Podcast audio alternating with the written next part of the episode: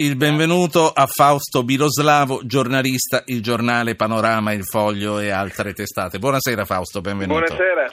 Io eh, ti ho chiamato per spostarci a uno degli altri eh, elementi caldi della giornata che sono le indagini sulla morte di Giulio Reggeni e eh, le circostanze che diventano via via più chiare, se possibile, o forse si ingarbugliano di più mano a mano, sappiamo più cose. Però prima di entrare in questo, lo dico perché invito gli ascoltatori a intervenire anche su questo, vorrei riprendere il nostro discorso d'apertura che è la vera notizia del giorno, cioè i bombardamenti che continuano più pesanti che mai sulla Siria e gli ospedali colpiti. E quello che voglio chiedere a te è quello che ho chiesto anche agli altri. Eh, gli ospedali vengono deliberatamente colpiti, secondo te, Fausto? Sì, pur- purtroppo in una guerra senza quartiere come quella in Siria, ma anche in, Af- Afghanistan, l'abbiamo visto recentemente con gli americani che poi hanno ammesso di aver centrato un ospedale di MSF, la guerra in Siria insomma, comporta anche colpire gli ospedali perché sono obiettivi direi eh, purtroppo, eh, perché non dovrebbero essere, ma quasi strategici. È chiaro, come ha denunciato il rappresentante di MSF, eh, eh, che eh, colpire un ospedale che serve 40.000 persone, poi queste 40.000 persone si trovano senza servizio sanitario, compresi i guerriglieri, i ribelli, non solo i civili che combattono da quelle parti, è chiaro che è un colpo durissimo, insomma quelle 40.000 persone fuggiranno e, e ovviamente lasceranno spazio all'offensiva o dei governativi o dei ribelli curdi o di altre, di altre forze. Però ricordiamoci anche che in questo momento in Siria l'escalation è incredibile, non, non, non è solo l'aviazione russa o quella siriana eh, che, che, bombarda martellando eh, soprattutto le zone del nord, ma è anche l'artiglieria kurda e turca che eh, martella le stesse zone del nord per fermare i ribelli kurdi che sono anti-Assad ma che non piacciono ad, ad, ad Ankara. Senti, per come stanno andando le cose tutto lascia pensare che Assad eh, non, non si muova da Damasco. Che cosa succederebbe se invece si dimettesse o fosse tolto di mezzo?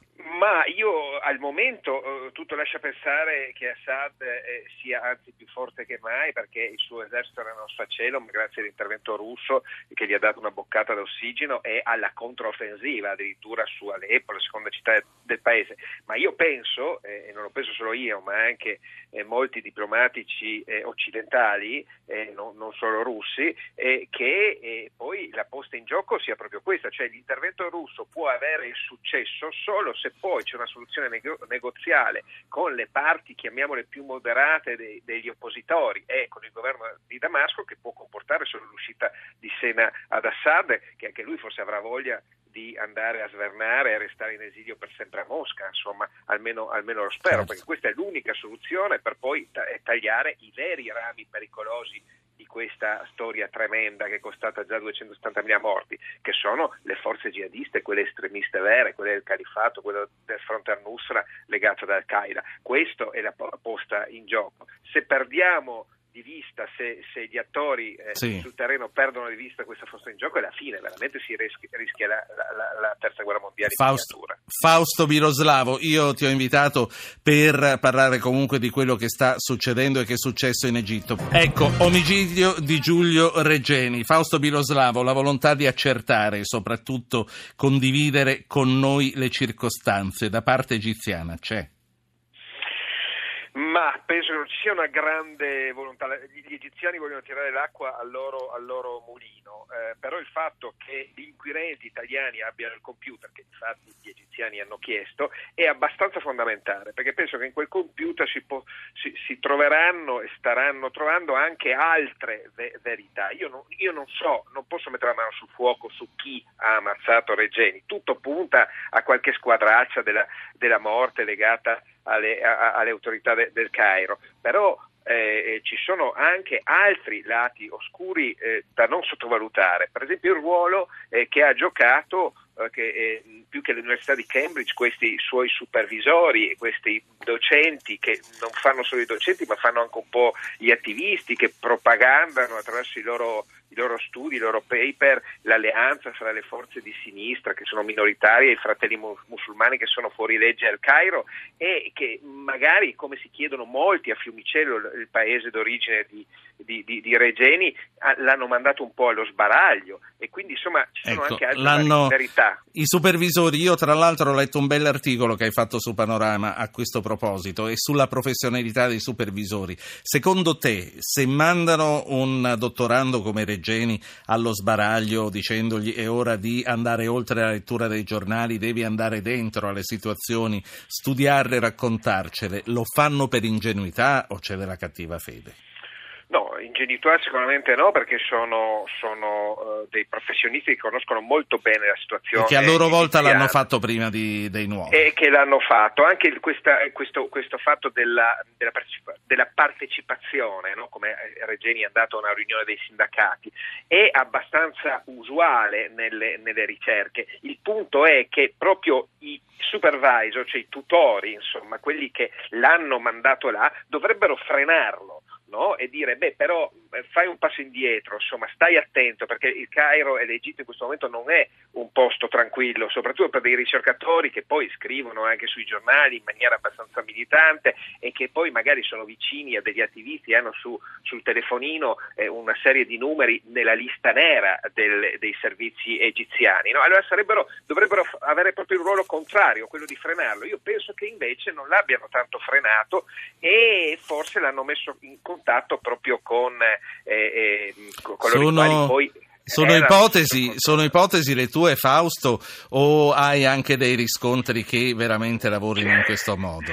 Ci sono anche dei riscontri, noi faremo una seconda puntata su, su Panorama che, che usci, uscirà eh, fra giovedì e venerdì e ci sono anche dei riscontri insomma, in cui beh, dei, eh, almeno una di, queste, di questi docenti che ha dato evidentemente i contatti eh, a, a, Regeni eh, forse l'ha spinto un po' troppo in là proprio per il suo attivismo, insomma sto parlando dell'attivismo di questi supervisori e di questi, di questi docenti.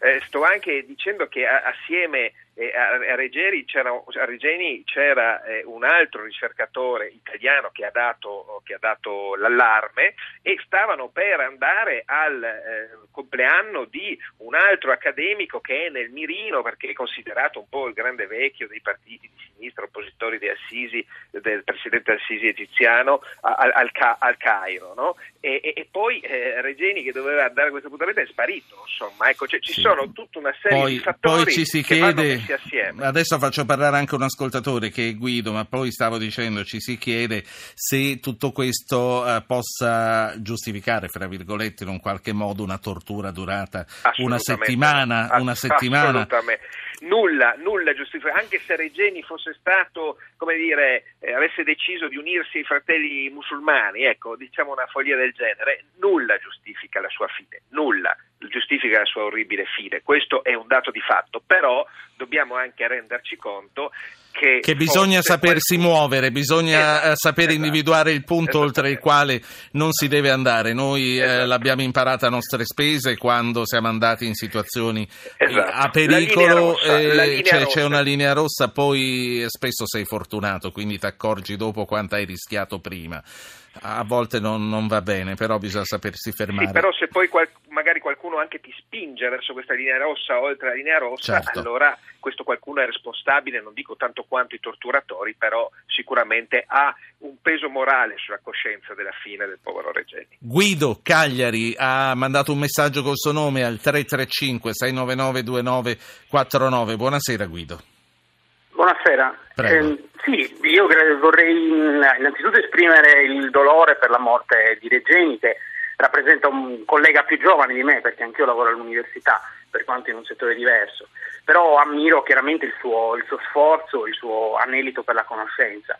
Purtroppo la nostra civiltà rispetto a quella islamica ha bisogno di conoscere, noi abbiamo costante bisogno di proiettarci verso l'altra sponda del Mediterraneo e verso gli altri popoli è chiaro che in, in territori in cui mh, la, la, conoscenza viene percepita come un pericolo sia, fa- sia, facile che queste persone vengano esposte. Però non sono d'accordo allo stesso tempo che lui sia stato propriamente esposto, che la responsabilità fosse dei suoi supervisor. La conoscenza segue determinate regole di oggettività, di chiarezza e, ehm, e queste, queste, diciamo lui in qualche modo era percepito dal loro punto di vista giustamente come una spia. Mm, più che altro ecco, diciamo sì. che quello che dispiace è che la nostra cultura, la cultura occidentale della uh, oggettivazione non sia molto gradita e, e apprezzata in altri ambienti. Caro Guido, grazie, grazie eh, di questa analisi. Fausto Biloslavo. Ma eh, io dico che Regeni è partito per il Cairo per questa sua prima missione in settembre. In ottobre una delle docenti che appunto eh, gli avevano dato dei contatti ha scritto un paper in cui eh, eh appoggiava l'idea di un piccolo gruppo di sinistra trotschista eh, che diceva in questo momento bisogna allearsi con i fratelli musulmani per tirar giù al Sisi. Beh, come dire, mh, e, e metti in pericolo poi le persone che mandi là o le persone con, su, se, con, cui sei in contatto, perché l'ambasciata egiziana a Londra avrà sicuramente registrato questo paper e l'avrà mandata al Cairo e il Mukabarati, i servizi egiziani non sono stupidi, fanno 2 più 2 che fa 4 no? e quindi individuano certo. eh, eh, il ricercatore che è là a fare una ricerca, guarda caso, proprio sui movimenti sindacali. Le Fausto Biroslavo, una, una, cosa per concludere, Marò, oggi è il quarto anniversario, eh. quali scenari prefiguri? Altri quattro anni senza risolvere la cosa? Eh, prima di tutto è una grande tristezza perché eh, noi abbiamo pubblicato sul giornale un'intervista alla moglie di eh, Girone e nessun altro giornale, se non che il Tempo, il giornale di Roma, insomma, ha scritto qualcosa su questi quattro anni di Odissea dei Marò e quindi in questo oblio, insomma, in questo disinteresse eh, i Marò torneranno a casa, il Girone tornerà a casa e l'attore resterà definitivamente a casa con i capelli bianchi, suppongo. Grazie, grazie a Fausto Biloslavo, giornalista, il giornale Panorama. Buona serata, buon lavoro, grazie per grazie. essere stato con noi.